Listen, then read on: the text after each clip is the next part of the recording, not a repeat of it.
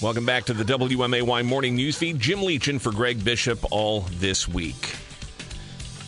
We have been talking a lot in recent days and really all through this year about the Springfield Fire Department, about staffing levels uh, early in the year. Springfield aldermen voted to cut more than a million dollars from the fire department budget. They were upset about high overtime costs and things, uh, and it's not clear how cutting that money and the impact it would have had on the workforce would have uh, fixed that issue. Ultimately, COVID relief funds allowed aldermen to reinstate that money, but they are still raising concerns about staffing levels and about overtime costs, about the need to uh, bring on new firefighters to replace those who may retire in the next few years, uh, amid a lot of other things that are happening in the fire department. We talked to the mayor about this last week, to Fire Chief Brandon Blough earlier this week. Now we want to hear from the folks representing the, the people on the front lines, the rank and file firefighters. That's Firefighters Local 37 here in Springfield. Vince Zummo is the union president and joins us live this morning. And Vince, thanks so much for your time. We really appreciate it. Well, good morning, Jim, and thanks for having us on. Well, let, us get the, the big picture from your perspective because a lot of this focuses on staffing levels. Overall, do we just have enough manpower? But also, each day we have to have a, a minimum number of firefighters uh, on hand to make sure the city is, is fully protected. Uh, are these staffing levels adequate? Uh, do we have the right number of personnel in the right places to protect the city to full effectiveness? Well, that's um, obviously a pretty hot topic right now. So let me just um, let me just let's just talk about minimum manning for just a moment here. Uh, NFPA, which stands for the National Fire Protection Association, which is a scientifically based national standard. Uh, it's kind of what everybody tries to attain to be. It states that an engine should have four firefighters, and a truck should have five. Now, minimum manning here in Springfield is 49. So that, when you break it down, is only three on each fire engine and truck and two on each battalion car. So if we take a look at that, basically we have 12 fire engines, which is 36 firefighters, three trucks, which is nine firefighters, and two battalion cars, which is four. That's where 49 comes from. That is what we believe is the absolute minimum that we can run. If we use the NFPA standard, our manning for that for the same amount of rigs would be 67. So minimum manning is not only necessary for the safety of our firefighters, it's also imperative for the citizens that we serve because without a minimum manning, there would be a serious reduction in public safety and fire services. You simply cannot run a fire engine or a fire truck without with less than three people, which is already considerably below what NFPA recommends. So we're running pretty lean on manpower when it comes to staffing on our on the streets. One of the uh, big uh, misconceptions I think might be out there is, uh, you know, in effect, what do those 49 firefighters do? Uh, we we don't have structure fires every day in Springfield. Thank goodness that we don't. Uh, but what what is is happening on those shifts that requires that number of personnel every minute of every day, and uh, and why would we be less safe if we had fewer? Well, if we had fewer, we just wouldn't be able to operate. Um, you know, there's other NFPA standards also that we we try to we try to use. Uh, the two in and two out uh, is probably one of the larger ones, which does pertain to things like fires. So you want to make sure you have at least two people together at all times in case something should go bad in a fire. But you are correct. There are many times when we are running calls that aren't fires so, for example, an EMS call, if we have, um, you know, God forbid, somebody who's having a heart attack, um, and we're having to perform CPR. There's a lot going on there. You have somebody not only doing compressions, you have somebody administering, uh, you know, the breathing techniques for that person, and then you, generally, you know, you have somebody else who's kind of um, in the background pushing drugs, et cetera. So, I mean, you need manpower for the types of situations that we find ourselves in every day, and without that you just you know you're not going you you just can't function properly. You just you can't you you don't have enough hands to physically take care of everything that needs to be done. And you know the the same goes for things like extrications and even things that aren't even so-called uh, maybe uh, uh, really critical, but like an automatic alarm, for example. You know, we show up, we don't know if there's a fire. We're trying to locate the source of the alarm. It just, you know, it just takes boots on the ground. It takes fires. This is a very um, intense job when it comes to manpower. You you can never really have too much. It would seem uh, when when when something really um, you know when it comes to the safety and when it just comes to overall techniques and how to get the job done quickly and efficiently. You just need hands. We're talking with Vince Zummo, president of Springfield Firefighters Local 37. Uh, and, and the fire department has obviously evolved in recent years. And as you noted, uh, a lot of the work you're doing now is, is EMS work, uh, arriving mm-hmm. on the scene of car crashes or of medical emergencies and things. Do the minimum uh, manning levels that are set out in contract, do they mandate that X number of the personnel that are uh, assigned on each shift have the, the those EMS skills that can push drugs or perform other emergency medical techniques. I realize most firefighters have some level uh, of skill and certification in that regard, but uh, is that mandated as part of the contract, and, and should it be? It's not necessarily mandated as far as the contract goes. Um, it's really just a self-mandate within the fire department. We make sure that there is at least one uh, intermediate um, which is what we're the level of service that we're running currently right now within the fire department, which is basically that's one level below a full-blown paramedic. Uh, they are able to push drugs and and stuff like that um, when needed, and uh, we make sure we have one of those on every engine every day. The um, so the, you know the alderman earlier this year uh, on a, a, narrow vote voted to cut funding from the fire department, raising concerns there might have to be layoffs and things. Then the money was reinstated.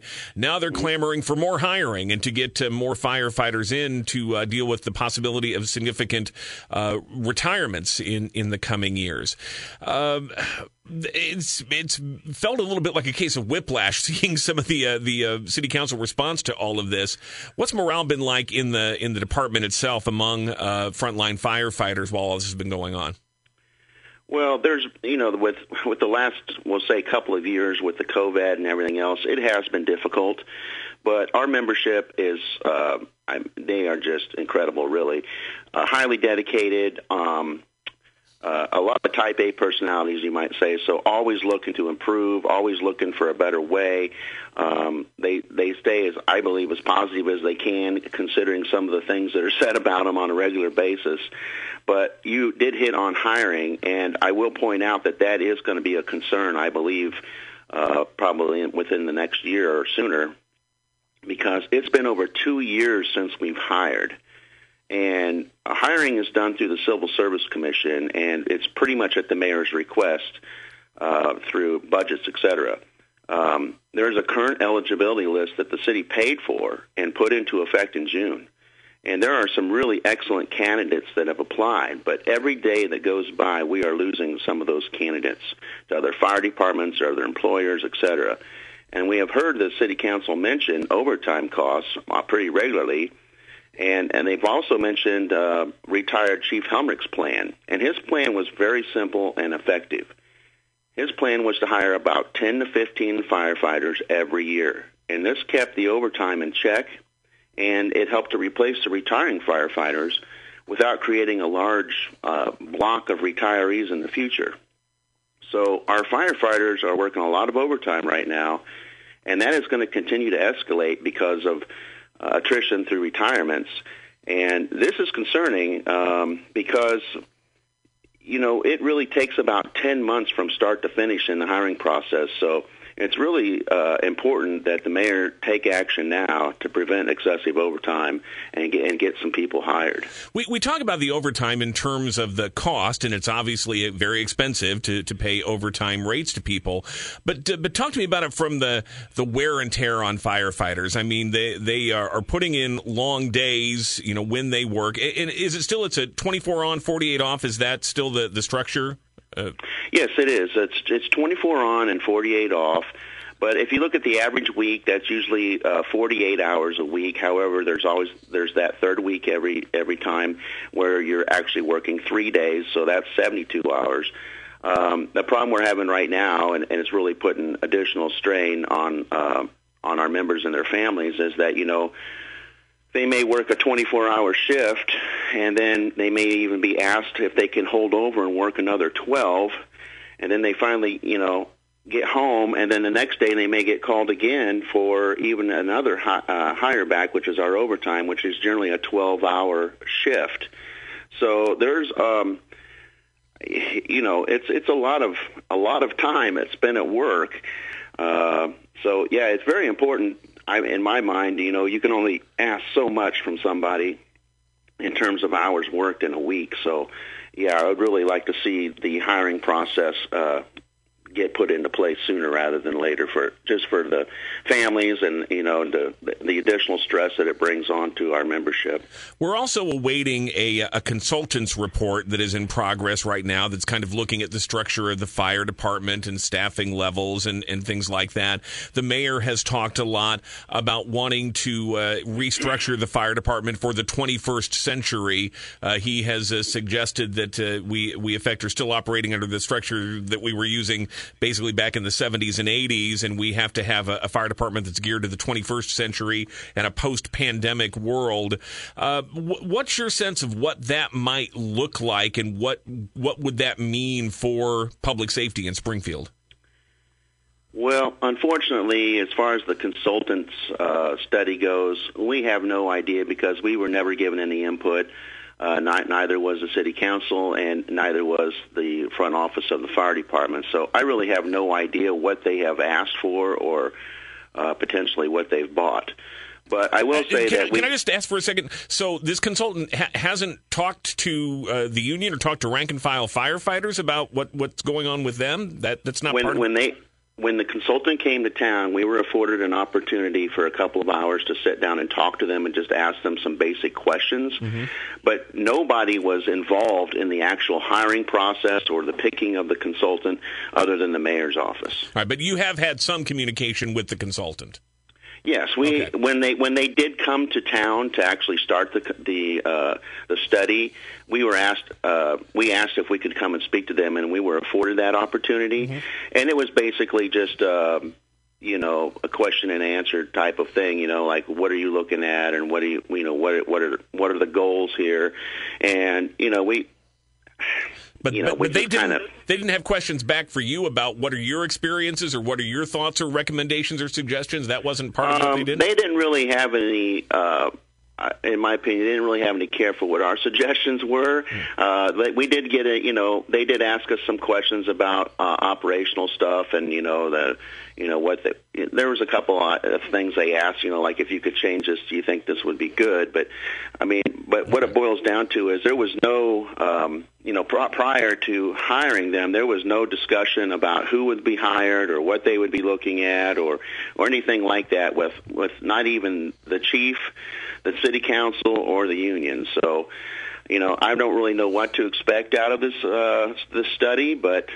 Um, and then, as to the mayor's know, comments about uh, essentially trying to modernize the department, what what do you uh, feel like that might I- entail?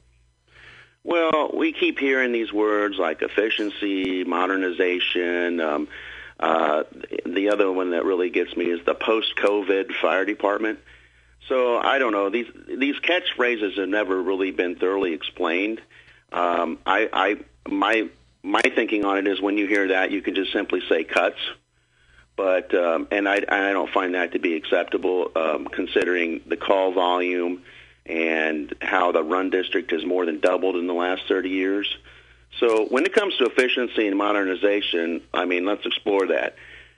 During the last 30 years, Springfield Fire Department has added many services.